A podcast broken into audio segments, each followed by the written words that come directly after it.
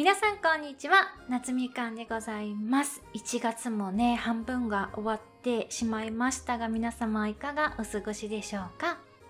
今日もですね、最初にライブのね、お礼をさせていただきたいと思います。おとといの土曜日ね、夕方17時から毎月恒例のね、ゆうまさんとの映画評論ライブ、今回もたくさんの方が遊びに来てくださり本当にありがとうございました。一面のね、皆様が遊びに来てくれるのもすごい嬉しいんですけど、今回は結構ね、映画評論ライブ初めて遊びに来てくださった方も結構いらっしゃって、でコメント欄がね、いつもの通りすごく盛り上がっていて、大変ね、有意義な時間が私もゆうまさんもね、過ごせたんじゃないかなと思っております。で、今回語った映画、Amazon でね、見ることとかもできるんですけれども、マイスモールランドっていうね、映画について語りまして、まあ日本にね、来た難民の方たちの話なんですけれども、詳細というかライブ当日ね、遊びに来れなかった方、ぜひゆうまさんのチャンネルでアーカイブを楽しんでいただければなと思うんですけれども、まあ私は今回分かったことはですね、世間の評価が異常に高い映画と夏みかんの相性が良くないということですね。このマイスモールランドってすごく評価が高い映画なんですよね。皆さんがすごくこういい評価をしてくださっている映画なんですけれども、まあ夏みかん的にはちょっと納得がいかないことがこう結構あったなっていう感じになっておりまして、結構ぶった切り気味に語ったかな今回はという感じでございます。で、こういうね、答えがない問題について私こういろいろ考えることが好きじゃないですか。なのでそういう意味ではこの映画とてもおすすめかなと思います。こうパキッとね、正解はこれだっていうものがなかなか提示することが、難しい問題ってたくさんあるじゃないですか。そのうちの一つが難民問題とか、日本人の外国人受け入れ問題だと思うんですよね。で、異文化を研究している私としては大変興味深い分野でありますし、今までもその日本に来てくださる外国人の方について私は結構研究というかいろいろ調べちゃってるっていう側面があるんですよね。なので今回の映画を見て、私が新しく知ったとか、そういう情報がね、一つもなかったっていうのが、私があんまりこう評価を高くできなかった理由の一つかなって思うんですよね。でも映画としてはとても興味深いというか、伝えたいことはわかるというか、メッセージ性というかね。なのでそうですね、日本に来てくださる外国人の方とか難民問題とか、ご興味ある方はぜひね、 Amazon とかでマイスモールランド見ていただけるといいんじゃないかなと思います。で、この映画を、実際に見たことがある方いらっしゃればね、またコメントとかでどう思ったとか感想とかもね、ぜひ教えてくださると嬉しいです。で、今日もですね、絶賛大学の科目試験期間中なんですよね。明日火曜日の消印までに提出しなきゃいけないんですけれども、1教科は先週のうちに書き上げられたんですけど、1教科がもう全然1文字もまだ書けていなくて、でも地獄の苦しみを今ちょっと味わっておりますので、今日の今回のエピソードもちょっとショートバージョンでお届けさせていただきたいなと思っております。で、今回のね、科目試験のもう一つのその書き終わってない方のネタなんですけど、本を5冊ぐらい読んだんですけど、結局よくわかんないんですよね。だからもうちょっと今回諦めるっていうのもちょっと視野に入れるというか、わかんないものをわかんないまま書いても多分受かんないというか、この教科今2回連続科目試験落ちてるんですよね。だから多分中途半端に書くとまた多分落ちるので、もうちょっと潔く諦めてしまおうかなともね、思っておりますが、もう私卒論をね、書く、ステージに入っておりますので、単位の取得結構頑張っていかないといけないんですよ。もう1個の科目試験も油断できないという感じなんですよね。なので本当はもうちゃんと4,000字書いて送りたいとこなんですけれども、もうその科目自体をもう諦めて、もうレポートが受かっちゃってるので絶対諦めたくないんですけど、でももう全然違う教科にもう変えた方がいいのかなともちょっと思ってきているっていう感じでございますね。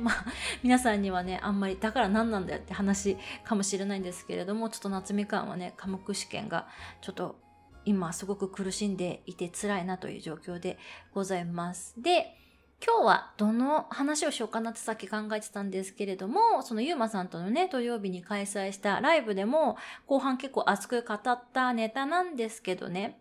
みんな不安っていう感情を理由にやりたいことを諦めがちだよねっていう話をね、今日はしたいなと思っております。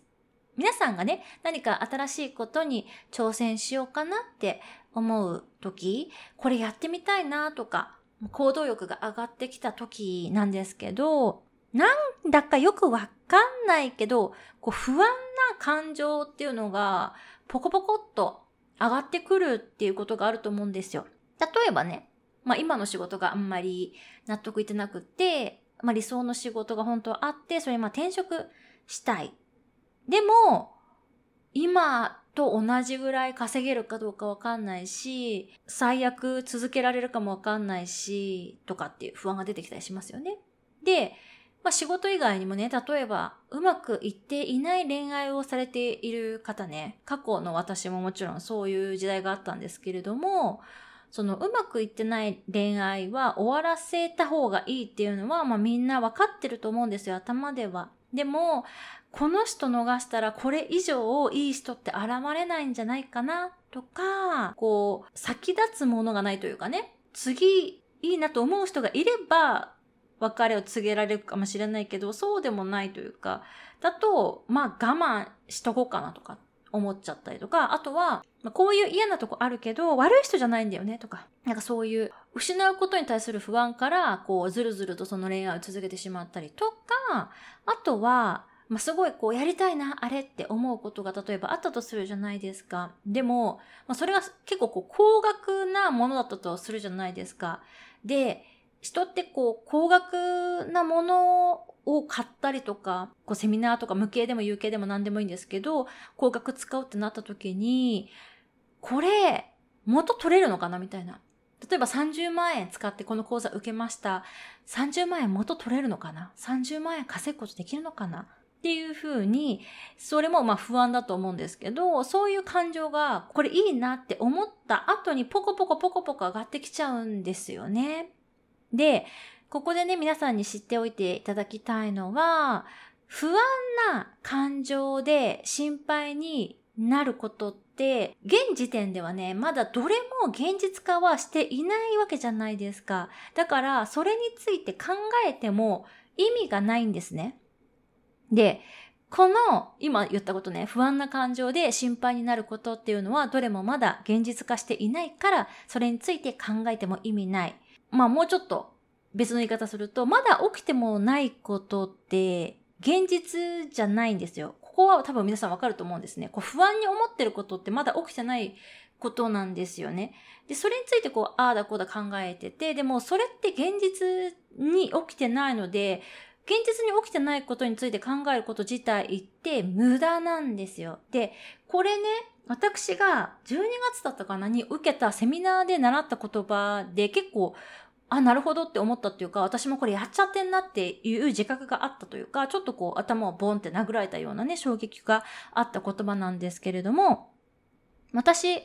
っと前に、メンヘラってたっていうね、話をこちらでもさせていただいてたと思うんですけれども、どういう状態だったかっていうと、これを言ったら、この私の感情を相手にぶつけたら、相手に嫌われるんじゃないかなとか、相手の人が私から去っていくんじゃないかなとか、そういう怖いなって思うことで、ぐるぐるぐるぐる思考していちゃってたんですね。でも、そのね、状態って、私がね、不安に離れていくんじゃないかな、その人が、とか、その人が私のこと嫌いになっちゃうんじゃないかなっていうのは、どれもまだ現実化してないじゃないですか。私何のアクションも起こしてないので。だったら、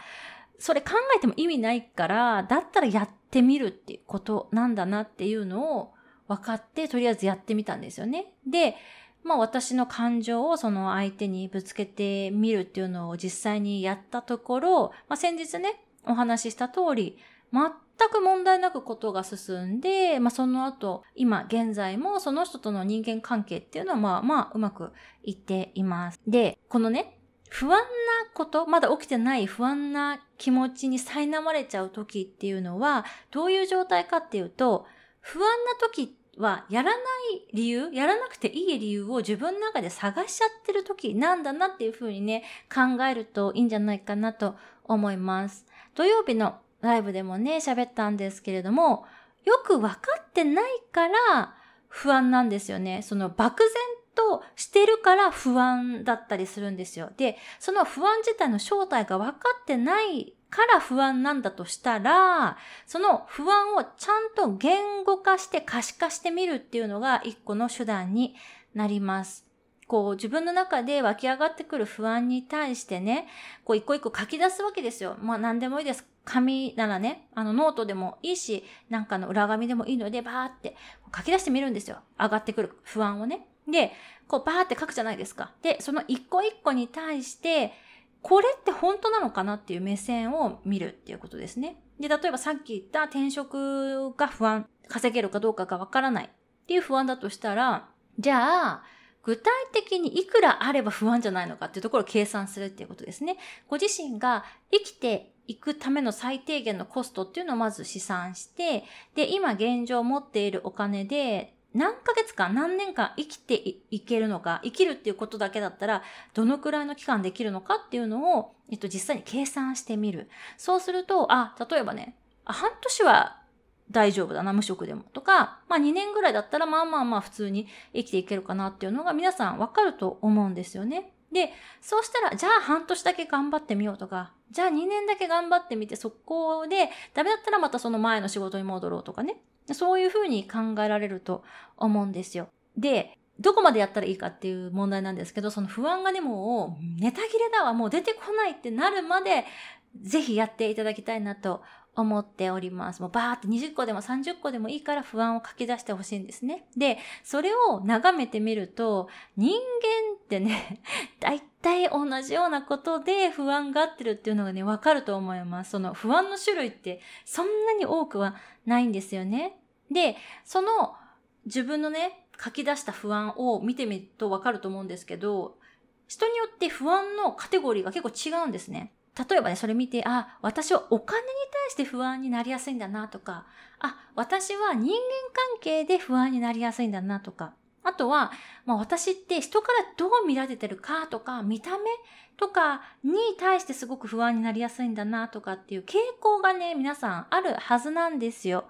で、それが分かったら、今後ね、普通に生活してて、不安で上がってくることがあると思うんですけど、その度に、私また不安になっちゃってんなっていう風に客観的に見れるようになるんですよ。で、不安が出てきてもいいんです。それって、人間の本能的なね、反応というか行動だと思うので、その不安を消そうとしなくてもいいんですけど、不安になっちゃった時に、みたいな、私また不安だなーみたいなね、よしよしみたいな感じで、受け止めてあげるっていうかね、その不安だなーっていうのを、出してあげるっていう作業で、さっき言ったように、それ本当に、起こるのかなっていうか、起きてるのかなとか、そういう目線を与えてあげるっていうのをやってみていただきたいなと思っております。で、さっき言ったこれやりたいなとか、転職とかね、いろいろあると思うんですよ。副業とか、他にもこのセミナーやってみたいなとか、この仕事やってみたいなとか、いろいろやりたいこと出てくると思うんですけど、それね、やってもやらなくても、どっちでもいいんですよ。絶対やらなきゃいけないことってないですし、やっ